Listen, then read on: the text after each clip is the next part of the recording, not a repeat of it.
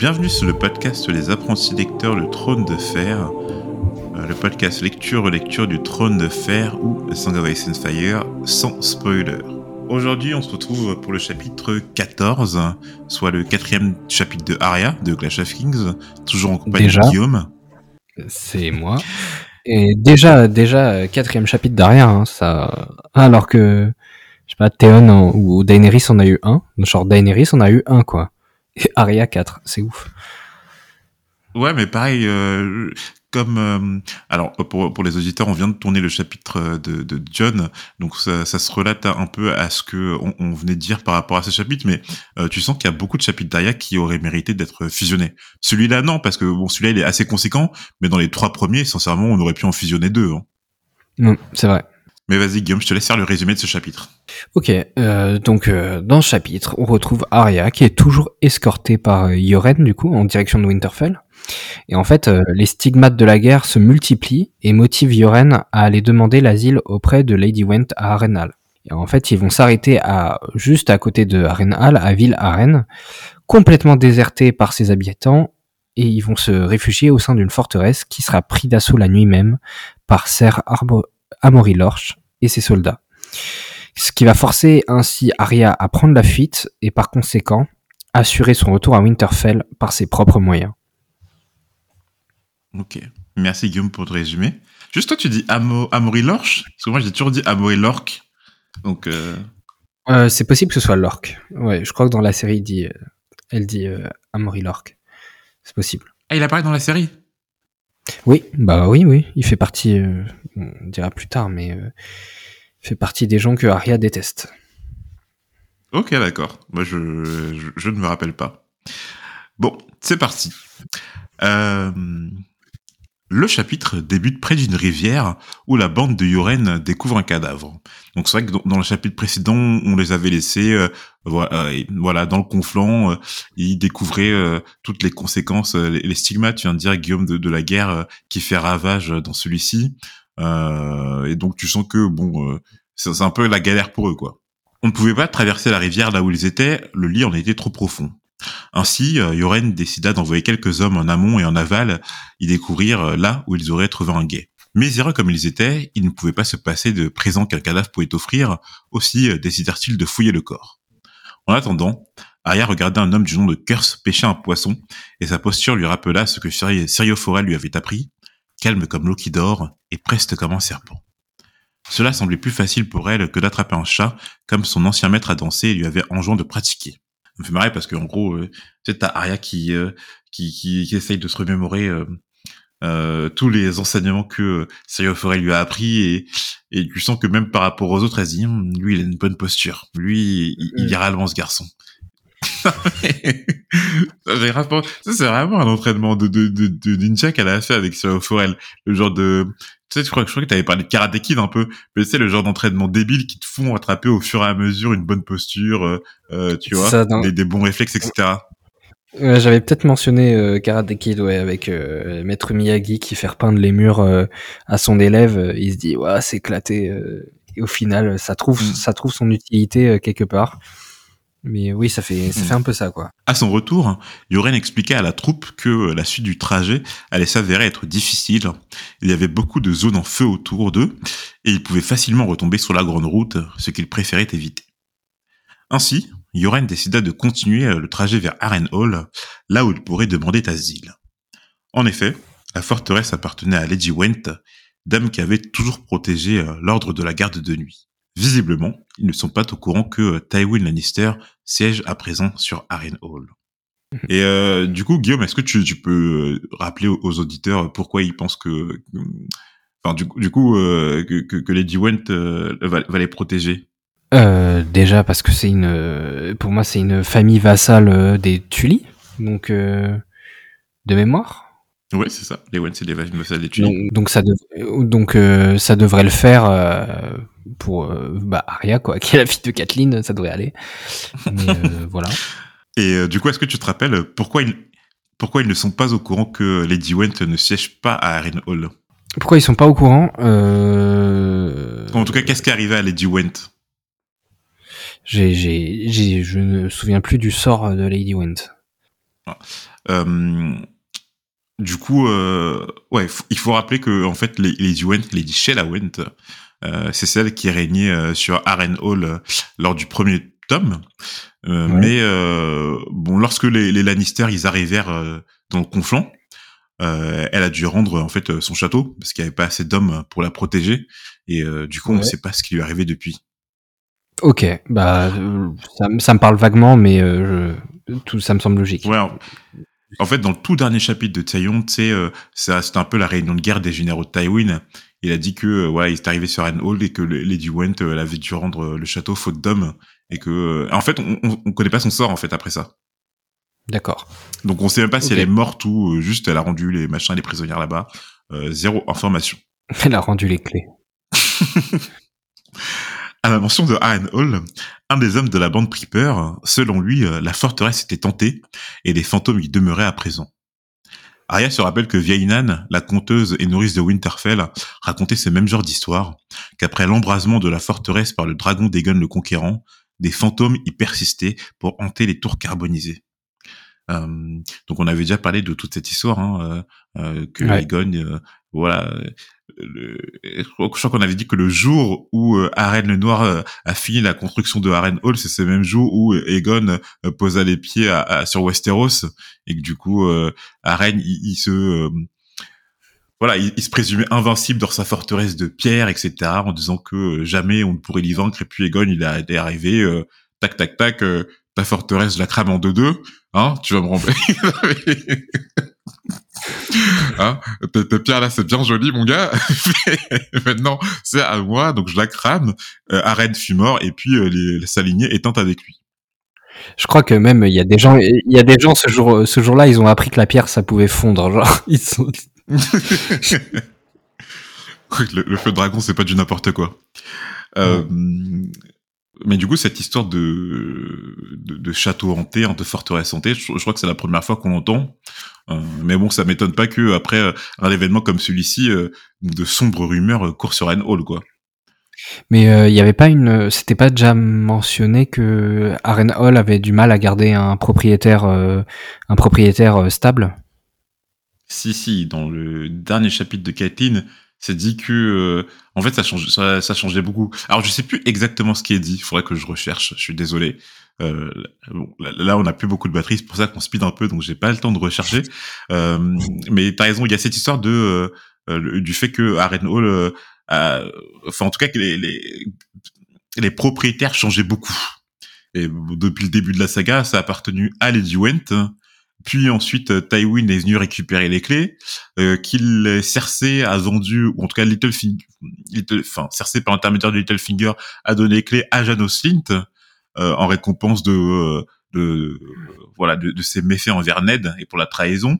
Sauf que Janos Slint, à présent que Tyrion l'a envoyé au mur, à Aren Hall, ça appartient à personne. Hein.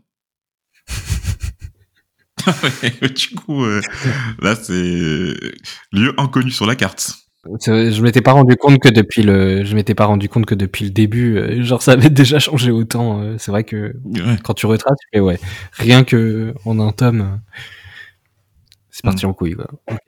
Arya ne croyait guère à ces histoires de fantômes, c'était les froussards, comme le garçon qui était avec elle, qui y croyaient. Non, Arya se visualisait déjà pouvoir révéler son identité à Lady Went. En effet, c'était une vassale des Tully, comme tu l'as dit Guillaume, et par conséquent euh, de son grand-père, Lord Oster Tully. Elle devrait se charger de la protéger et de lui pouvoir une escorte jusqu'à Winterfell. C'est vrai que euh, quand on y pense, en fait, Arya, elle est vraiment en terre amie là, dans le conflit normalement. Enfin, je veux dire, euh, son, grand-père, c'est, Lord Oster Tully, et sa mère, du coup, Kathleen Tully. Mais vu que le conflit, en fait, n'a, c'est la guerre, quoi. Euh, et euh, elle se trouve, euh, on a l'impression du mauvais côté. En fait, elle se dirige du mauvais côté, elle se dirige vers Aren Hall, alors qu'il faudrait justement aller euh, du côté du conflant où ce n'est pas vers Aren Hall, tu vois. Où il y a, il y a encore les, les seigneurs bannerets euh, de son père qui lui sont fidèles, qui pourraient l'accueillir. Tandis que la bande de Yoren s'approchait de Ville Arène, le bourg qui entourait la forteresse de Aren Hall, ils ne virent que des maisons, cabanes et masures abandonnées. Yoren, de par son expérience, sentait que la chose était louche, il avait un mauvais pressentiment. Prudemment, il ordonna qu'on fouille les parages, au cas où on pouvait y trouver des objets de quelconque utilité, des armes, de l'argent, une embarcation. Et ce genre de passage, comment ça m'énerve, comment ça m'énerve? En fait, ça me fait tellement penser au scénario des films d'horreur où les mecs, c'est des pecnos qui arrivent dans un coin abandonné, un coin désert, ils disent, Hum, mais c'est pas mais viens, on va explorer.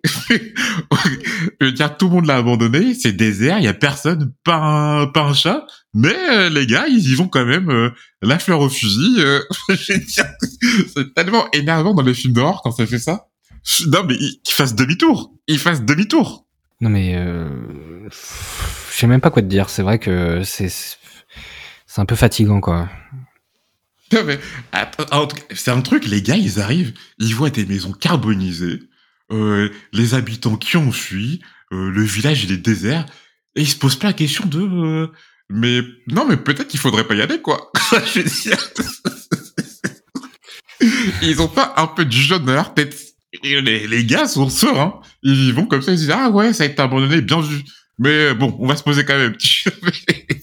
Mais C'est insultant. Plus, plus, plus tard dans le chapitre, pour e- effectivement, euh, pour euh, même pour la forteresse de pierre dans laquelle il se trouve, euh, genre il- Yoren il fait Hum, c'est parfait pour pour passer la nuit en toute sécurité et genre ok mais il y a personne de... il y a personne dedans en fait pourquoi pourquoi tu crois que les gens ils ont fui quoi? Même Arya commençait à avoir la chair de poule et à se poser des questions. Pourquoi, depuis qu'ils étaient entrés dans le conflant, tout semblait désert ou chaotique? Une chose devait bien avoir fait fuir tous ces gens. Euh, Arya, dans le chapitre, c'est la seule qui a un peu d'intelligence. Non mais sincèrement, hein, les autres sont cons. Les autres sont sincèrement cons. Ils se séparèrent, effectuèrent des recherches, mais rien ne fut trouvé. Tout le monde était parti en emmenant toute possession avec eux. Dépité, la seule solution possible, et encore, possible, qui résulta de leur échange, fut de construire des radeaux avec les arbres et clous à disposition afin de naviguer près du bord.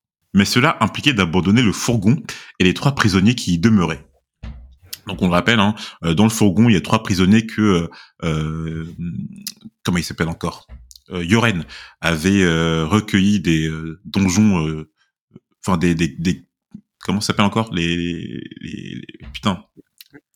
Les ca- cajots, pas les... euh, Ah merde, comment ça s'appelle encore? Les geôles. Ouais, les geôles ouais du Donjon Rouge.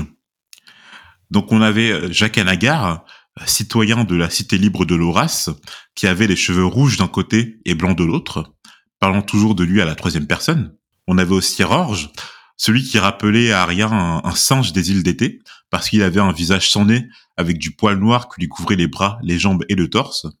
Et en dernier, Murder, qui était chauve et ne s'exprimait que par des sifflements.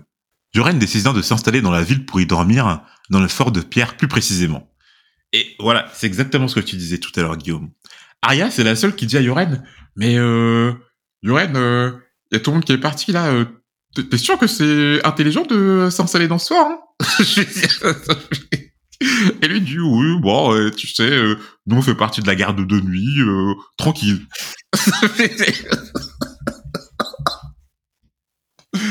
En fait, tu sens que tout va mal. Tu sens qu'ils sont cons, mais c'est comme dans les films d'horreur. Ils sont cons, et tu sais qu'ils sont cons, et tu sais que tout va mal se passer. Tu sais, je crois que ça s'appelle euh, l'ironie dramatique. Quand tu sais que quelque chose va mal se passer, et pourtant tu suis quand même les personnages, tu vois. Et ça me surprend quand même de, de Yoren parce que tu sais jusqu'ici Yoren c'était quand même euh, le mec tu sens que bon il, est d'une classe sociale basse et tout qu'il a la garde de nuit euh, mais tu sens qu'il a beaucoup d'expérience qu'il a tu vois tu, sens que le mec euh, il est quand même rodé sur ter- certains points et là il joue le con vraiment euh, franchement c'est ses décisions elles sont pas à la hauteur du personnage je trouve je suis, d'accord avec toi. C'est vrai que, encore de la part de, tous les autres, euh, bon, tu peux dire que. Mais en fait, les autres, ils suivent les ordres de Yoren, et c'est Yoren qui est totalement con. Enfin. C'est énervant. T'as- Les mecs, ils ont dans un village, les- tout est détruit, tout est carbonisé, ils sont là. Ah, oh, ouais, ok. Et t'as envie de leur dire, euh, comme dirait un grand magicien, euh, fuyez, pauvre fou. Mais je sais. Sincèrement, je, je sais même pas quoi dire. C'est vrai que moi j'aurais plus, euh, si tu m'avais dit Yoren qui va dans les conflans, j'aurais plus imaginé en train de se dire bon là clairement, tu vois, c'est plus le mec que j'aurais imaginé dire euh, j'ai un mauvais pressentiment, on se barre, tu vois. et euh, Mm. il se fait il se fait niquer enfin il se fait niquer il se fait embuscader euh, en prenant le chemin du retour tu vois ou en, enfin en faisant en revenant sur ses pas tu vois c'est plus comme ça que j'aurais vu se faire serrer plutôt que que s'aventurer dans un lieu complètement débile tu vois enfin de façon complètement débile Mais le pire, c'est que en plus, il dit qu'il a un mauvais pressentiment, mais il y reste. C'est ça, c'est ça qui est terrible. C'est catastrophique Anyway. Euh, donc on vient de dire, hein, décide de s'installer dans la ville pour y dormir, même si c'est dans un fort entouré de pierres. Et seul Arya a le bon sens d'aller construire cet avis, euh, argumentant que la population locale s'était bien gardée d'y rester, qu'il devait y avoir une raison. Mais Yorain se justifia par le fait que euh, les anciens habitants étaient en temps de guerre, que contrairement à la garde de nuit qui, eux, euh, ne prennent pas parti. Personne n'était l'ennemi de la garde de nuit. Et personne n'était l'ami de la garde de nuit, songe Arya. Voilà une personne sage et intelligente. Yoren eut le dernier mot, aussi s'installèrent-ils dans le fort. Ils barrèrent les portes par sécurité, clôturèrent le passage d'un tunnel sous la grange du fort qui menait vers le lac, à l'extérieur, mirent en place un tour de garde et trouvèrent des oies et des poulets à cuisiner pour se contenter. Tout le monde semblait taciturne. Gendry s'était retranché dans un coin à polir son home, comme à son habitude. La petite fillette de deux ans qu'ils avaient recueillie au chapitre précédent suite au décès de sa mère estropiée était toujours présentée, euh, était toujours présente. Elle continuait à brailler, comme à son habitude. Et euh, c'était à présent le tour de garde de Daria. Elle le passa à polir son épée aiguille, comme son maître à danser, Sirio Forel, lui avait conseillé.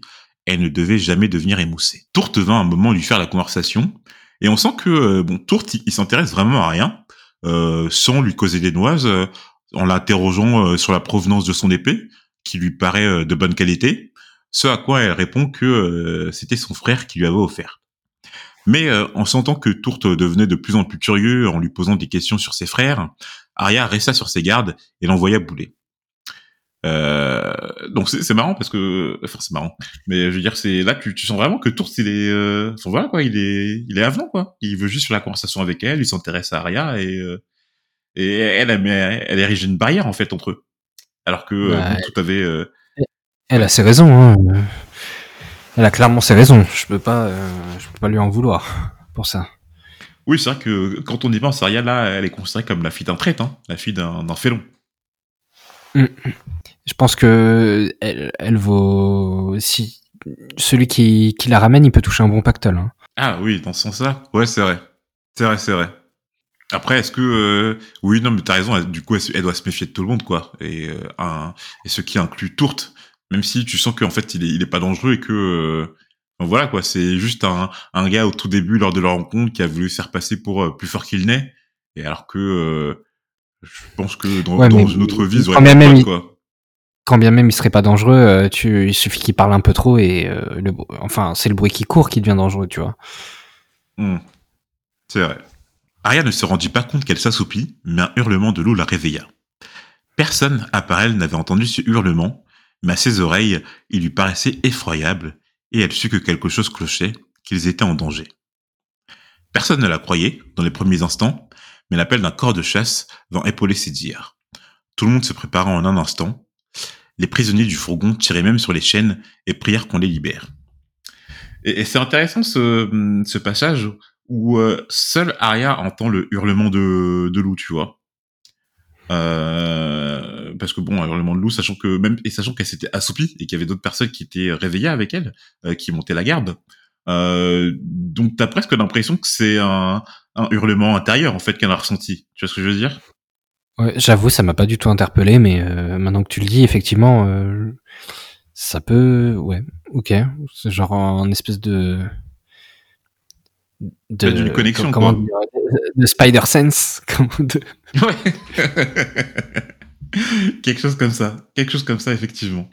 les sens Euh, d'araignée me, préviennent d'un danger.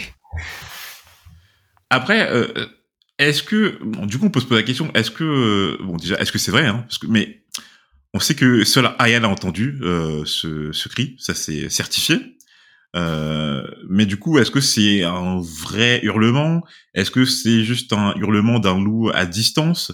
Et par rapport à ce loup, est-ce que c'est tous les loups? Ou est-ce que euh, forcément on penserait à Nymeria, hein, euh, le loup d'Aria qui a disparu euh, euh, au cours euh, des premiers chapitres euh, de Game of Thrones suite à l'altercation avec Geoffrey.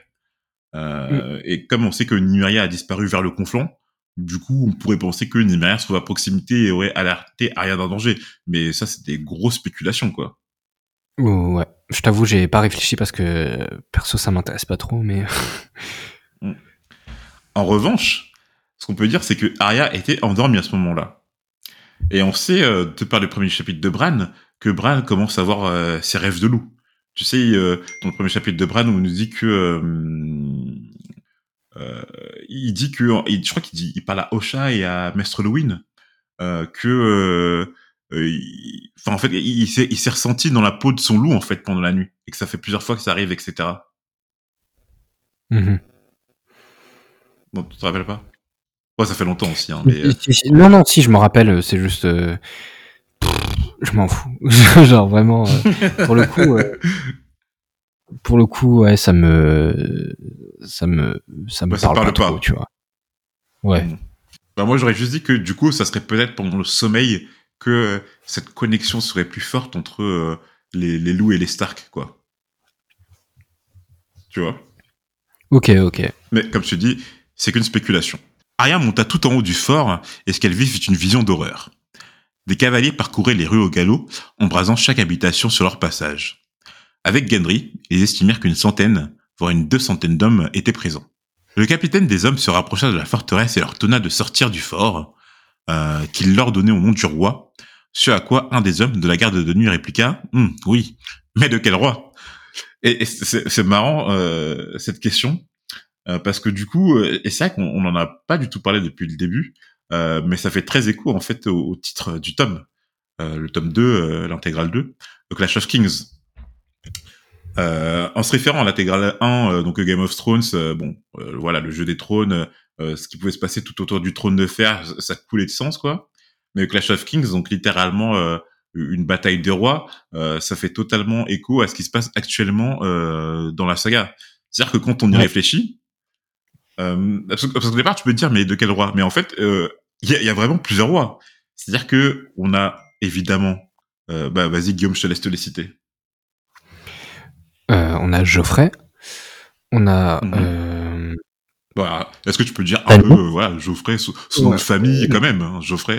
Je, Geoffrey Baratheon à Port-Réal. On a Rob mhm. King in the North, à, donc de Winterfell, donc le Nord. Mhm. On a aussi euh, Stanis, qui est euh, à Père Dragon.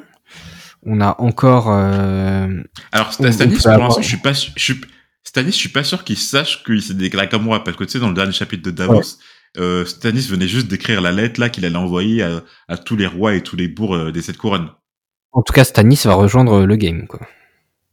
Exactement on a, dans le dans le bif euh, dans le bief on a euh, un autre Baratheon. J'ai j'ai un petit j'ai un petit bug là. Renly. Renly évidemment. Euh, et quoi On aurait les les îles de fer, les îles de fer encore? Ça compte pas? Hmm. Alors ça pourrait compter, on va dire quatre et demi, mais je les compte pas tellement parce que bon, ben Greyjoy, il, il réclame sa couronne, mais tu sais, il réclame pas le, les, les sept couronnes quoi, tu vois. Daenerys, ça compte pas. Euh... J'arrête le suspense. Et euh... même si c'est pas du tout un suspense, mais euh... on compte aussi euh, le fameux, le fameux et inconnu pour l'instant roi d'au-delà du mur. Ah. Ok. Monsieur Mance Rider, qui n'est toujours pas apparu dans la saga.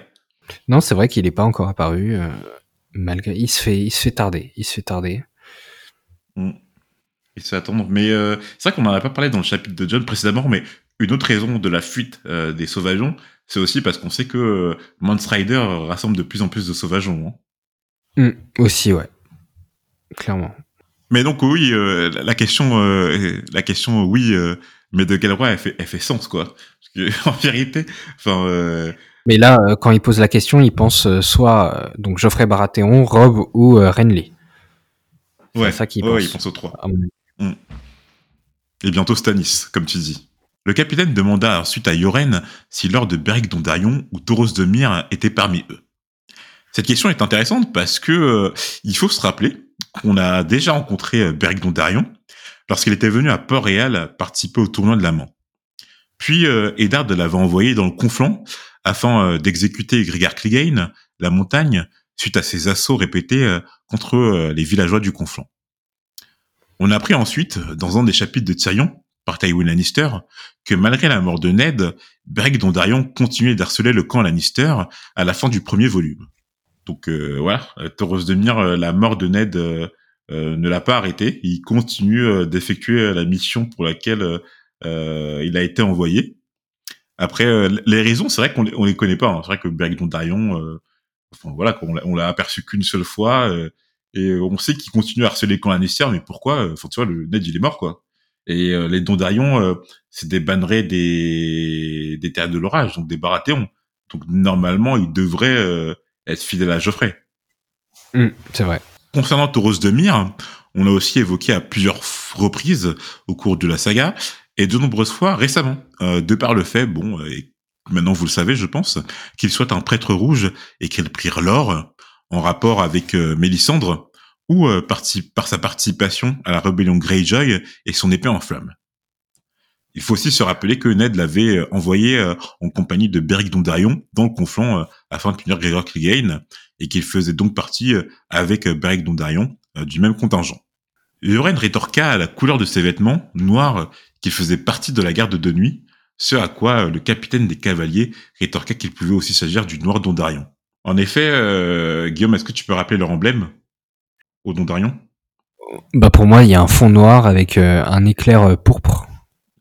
C'est ça euh, euh, Enfin, pas, pas pourpre, mais violet, quoi, je crois. Et en gros, pour moi, euh, il y a une histoire de, il y a une histoire de, de vieille guerre avec Dorn, avec un messager qui devait porter un message vers Dorn qui a failli se, se faire embuscader, enfin qui s'est fait embuscader, qui a été sauvé par l'éclair. Et du coup, il a réussi à ramener, il a réussi à ramener son message, ce qui a permis de, de ce qui a été un tournant décisif pour la guerre. Il a été remercié en étant anobli euh, et il a choisi comme euh, emblème euh, le fond noir avec l'éclair pour moi qui est violet. Exactement. C'est exactement ça. Donc on avait appris cette histoire, donc l'histoire de la création de la famille Dondarion et de leur emblème dans le Chevalier errant. La nouvelle du Chevalier errant, c'était on avait croisé un Dondarion qui Enfin bref, on, avait croisé un Dondarion et Dunk, euh, il voulait se faire reconnaître par lui, donc il avait cité cette histoire. Et euh, voilà, euh, pour ceux qui n'ont pas écouté ou qui n'ont pas lu déjà le Chevalier Errant, mais qui n'ont pas écouté nos épisodes, vous voyez le genre de, petites informations qu'on peut apprendre par rapport à, ces nouvelles. Même si, bien sûr, on en apprend bien plus. Hein. Mais ce que je veux dire, c'est qu'il y, y, a des anecdotes comme ça ou des histoires qu'on a eues dans cette nouvelle. Arya se souvenait d'avoir vu Berg Dondarion tourner de la main et euh, même euh, cette anecdote où euh, Jane Poole, l'amie intime de Sansa, et la fille du feu intendant de Winterfell, Valiant Poole, qui s'était entichée de lui. Le capitaine des, des, cavaliers ordonna donc à Yoren, encore une fois, d'ouvrir les portes, jusqu'à ce que Yoren demande à voir leur chef. Ainsi se présenta alors Sir Amory Lorque sur son destrier. Alors, concernant Amory Lorque, on, en avait déjà parlé euh, dans le dernier chapitre de Tyrion, de A Game of Thrones, Tywin le charge, lui, ainsi que Varché Èvre, et précédemment bien sûr Gregor Clegane, euh, de mettre le conflant euh, à feu et à sang. Il apparaît également dans les appendices comme étant un des principaux chevaliers de la maison Lannister. Et en tout cas, bon, on voit que Sir Amory Lork a bien rempli la mission que lui avait confiée Tywin. Sincèrement, on l'a déjà dit, mais le, ils ont fait du sale au conflant. Hein. Les, trois là, euh, Amory Lorque, Varchèvre et, et Gregor Clegane. Euh. Ouais, ils ont ravagé le conflant. Tu, tu, tu le sens vraiment que c'est vraiment, euh, c'est vraiment euh, la zone la plus sanglante de la guerre actuelle, quoi. Hmm. J'ai l'impression que le, le conflant, c'est pas la première fois que c'est, c'est la merde, hein. avec le, le trident, la bataille du trident et tout. À chaque fois, ils prennent cher. à chaque fois, ils ont rien demandé. Ils ont rien demandé, ils se retrouvent ravagés. Euh. Bah, c'est peut-être d'où le fait que euh, Aren Hall euh, change tant de fois de propriétaire que ça. Hein. Parce que si à chaque guerre, enfin en fait le, le, conflant, ça se trouve un peu au centre des sept couronnes, quoi. Donc ça, cette guerre, tout le monde s'y réunit et euh, Arène Hall, ça devient un centre stratégique. Euh, je m'étonne que euh, les, les gens n'y restent pas beaucoup. Non mais euh, j'ai l'impression que tu sais, euh, genre limite, euh, tu sais les les, les, di- les, les différents belligérants et tout, euh, tu sais ils font comme dans ils font comme dans Dragon Ball. tu sais, allons allons nous battre dans un endroit où il y a personne. Et à chaque fois ils vont dans le.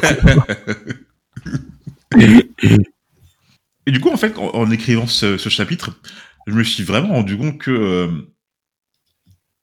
que, que faire ce podcast, mais en fait, écrire des notes, ça m'aide de ouf. Parce que, euh, en fait, lors de ma, lors de ma première lecture, sur Amory Lore, que je, je lisais son nom, je le voyais par-ci par-là, mais j'avais, euh, j'avais des notions, mais vaguement, je voyais qui c'était, quoi. Et en fait, je me rends compte qu'en étant, en fait, on est super méthodique euh, quand on quand on crée ce podcast. Avec, enfin, on fait des notes, euh, on, on relit les passages, etc.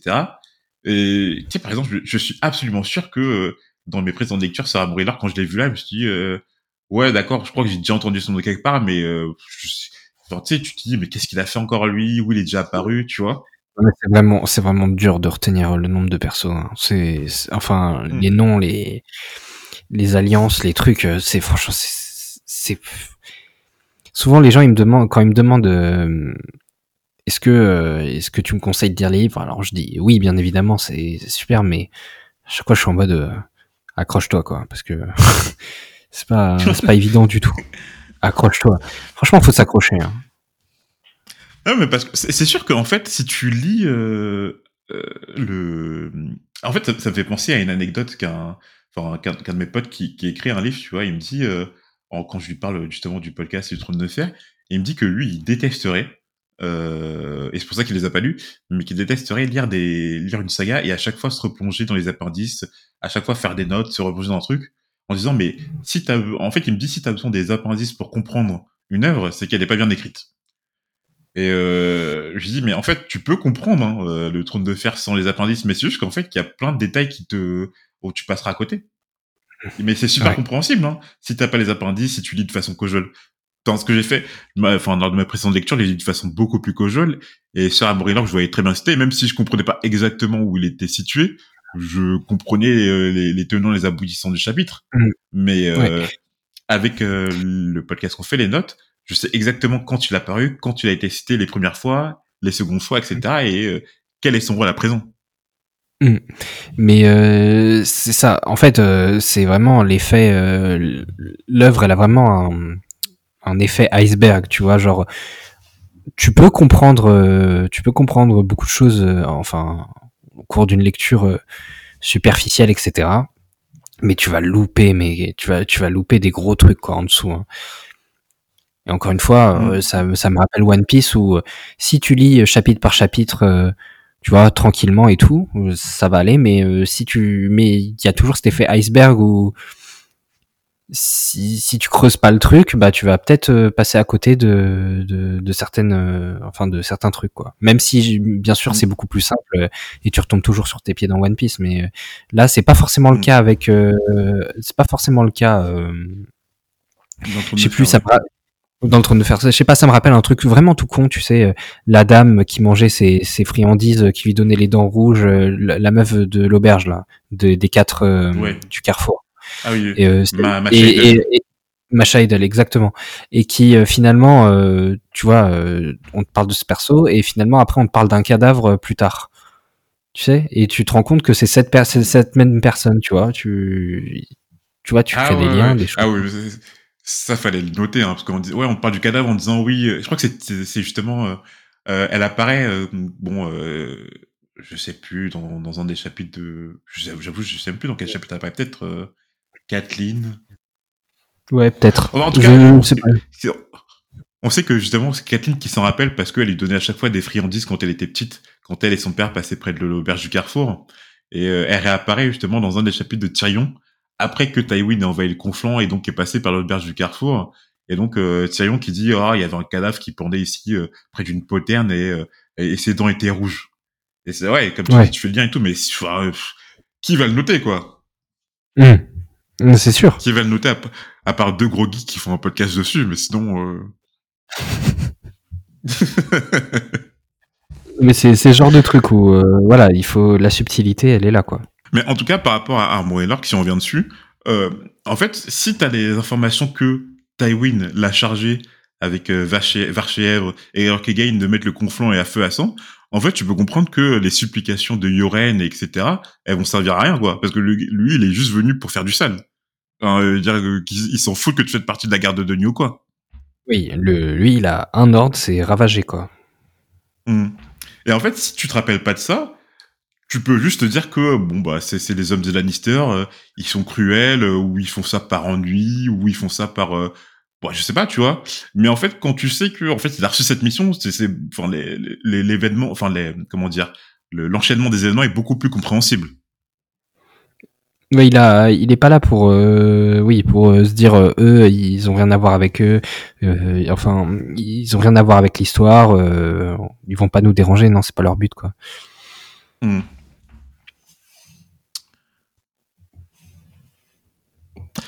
Pendant toute leur discussion, Yoren refuse de lui ouvrir les portes, argumentant encore et toujours que ce sont des membres de la garde de nuit, mais même Arya et Gendry voient qu'il n'en a pas grand-chose à faire.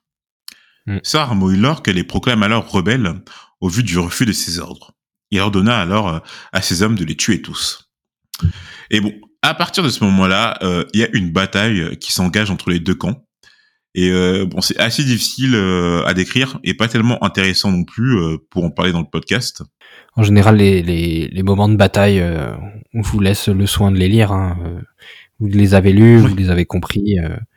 on va pas en discuter. Je crois qu'on a dit ça à, à deux c'était euh, pendant la, bataille de Chaillon, euh, la, bataille de la Verfure peut-être? Ouais, ça je m'en souviens. Ouais. Et tu sais, on avait dit ça aussi pendant une, pendant une bataille. Là, tu sais, le tournoi euh, dans le Chevalier Errant, tu sais, la bataille, la bataille à tout à la fin de la ah, nouvelle. La, ouais, la mêlée. Ouais, ouais. Alors, c'est pas une mêlée, mais oui, avec cinq destriers. Hmm. Ouais, je me souviens. Mais bon, en tout cas, ce qui peut être intéressant de noter euh, par rapport à ce passage, c'est que Arya, comme une grosse conne, moi j'ai noté dans mes notes, hein, euh, crie Winterfell pendant ses attaques. Euh, L'adrénaline lui fait complètement perdre la tête. Ouais, elle a abusé là. c'est clair. C'est la crié Winterfell normal. Elle s'est pas dit, oh, euh, peut-être qu'il faut que je garde mon identité secrète. Winterfell, normal. Mais bon, ça doit être l'adrénaline, non? Et en même temps, je sais pas si t'as noté ça toi aussi, Guillaume, mais tu sens que Arya, elle est devenue froide. Il y a aucune culpabilité chez elle quand elle tue ses ennemis, euh, malgré son, jeune âge. Hein. Arya, là, maintenant, elle doit avoir 8 ans. Et euh, tu sens que vraiment, pour elle, euh, elle a appris à tuer, quoi. Oui, c'est devenu naturel pour elle. Ouais, grave. Et vraiment, euh, aucun, aucun remords. Elle se dit, oh, je suis un ennemi, je lui coupe les doigts. Euh, elle voit du sang, elle en a rien à foutre. Et lui, pour elle, c'est un prolongement de sa main. RAF. En voyant le déroulement de la bataille, Yoren se rend compte qu'ils sont en train de la perdre et ordonne à Arya, ainsi qu'à ses compagnons de fuir, de prendre le tunnel clôturé de la grange et de partir par le lac. Ainsi, Arya, Gendry, Tourte et Lomi Main Verte prirent la fuite, malgré que le mollet de Lomi soit percé d'une lance. Alors, euh, juste avant de continuer, euh, c'est vrai qu'on a que très peu parlé de Tourte et de Lomi Main Verte depuis qu'ils sont apparus dans la saga. Euh, pour rappel, hein, c'était les, deux garçons qui qui terrorisaient, en tout cas terrorisaient entre guillemets, hein, Arya lors de leur départ de, de Port-Réal. Et voilà, je, crois que c'est Tourte Chaude, on l'appelle comme ça, parce que sa mère c'était une boulangère et qu'elle criait à Port-Réal, euh, Tourte chaude, tourte chaude. Et, donc il a écrit comme ça son nom et il a mis main verte parce que euh, je crois que c'était le fils d'un teinturier ou d'une teinturière. Mais euh, et tu sens que oh, je, crois qu'on l'avait déjà dit aussi, mais tu sens qu'au fil du, du temps de leur trajet, qui s'était adouci envers Arya et que c'était pas devenu des potes, mais voilà quoi, ils avaient appris à à, à... à coexister. Ouais, à coexister. Sur son chemin, Arya essaye de sauver la fillette, et malgré que Tourte l'enjoint de l'abandonner, car elle refusait de bouger, Arya se cramponna à l'idée de la sauver. Heureusement que Gendry revint sur ses pas pour les aider. Arrivé à la grange, Arya remarqua que les trois prisonniers essayaient, en tout cas de tenter à grand effort de, de se libérer des fers et de sortir du fourgon. Elle cria à Gendry de faire sortir la fillette avec lui d'abord, pendant qu'Arya, inconsciemment, alla chercher une hache au dehors de la grange afin de la jeter dans le fourgon et aider Jacken, Rorge et Mordeur. Elle ne sait si cela avait marché et s'ils avaient pu se libérer, car elle se jeta rapidement dans le tunnel. Et bien qu'elle fût libérée de ce carnage et en sécurité, le chapitre se termine sur les larmes d'Aria qui, nous dit-on, pleurait. Mais elle ne suit pas sur qui. Et c'est vrai que, bien que justement, il n'y a même pas 30 euh, secondes, je viens de dire que Arya était devenue euh, assez froide, assez, euh, même de glace, hein, concernant ses ennemis, il y a quand même cette grande sensibilité en elle où elle va essayer de, sauver voilà la, fillette quoi et même les trois prisonniers. Ouais, c'est vrai. C'est encore la fillette legit, hein, on comprend bien, mais prisonnier quand même, tu vois. Donc quelque part au fond d'elle, il y a elle a pas perdu toute son humanité hein, encore. Bon après on, on s'en doutait, hein, Arya, euh, Arya, on, on, évolue à ses côtés, on, donc on sent bien que c'est pas c'est pas une psychopathe, mais euh, mm. c'est vrai que on sait que maintenant elle est elle s'habitue de plus en plus euh, à la guerre et à ses atrocités et qu'elle est capable de, de gérer, euh, enfin de, de, vivre avec quoi. Mm.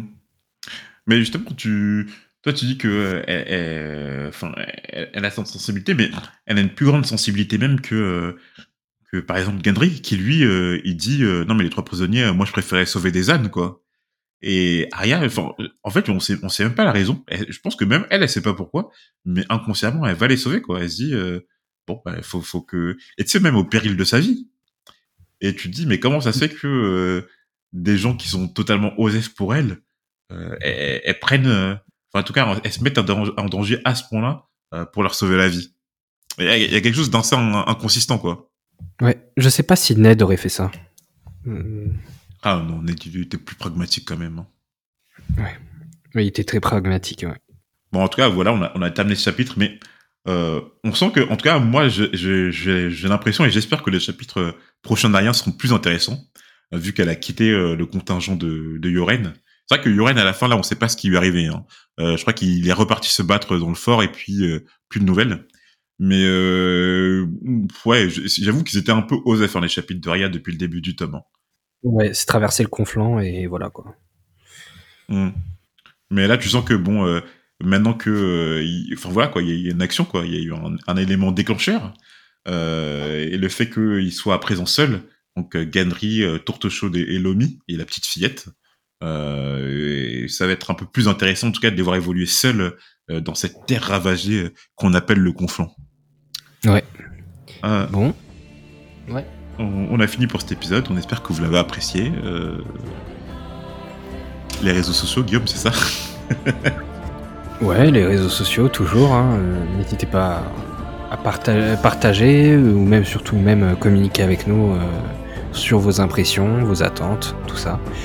Et euh, je crois qu'on se dit à la prochaine pour un chapitre de Tyrion. Ouais. Et euh, on aura une petite surprise euh, pour les prochains épisodes, pour le prochain chapitre. Donc pour ceux qui sont curieux, attendez impatiemment le prochain épisode. Voilà, voilà. À la prochaine. À la prochaine.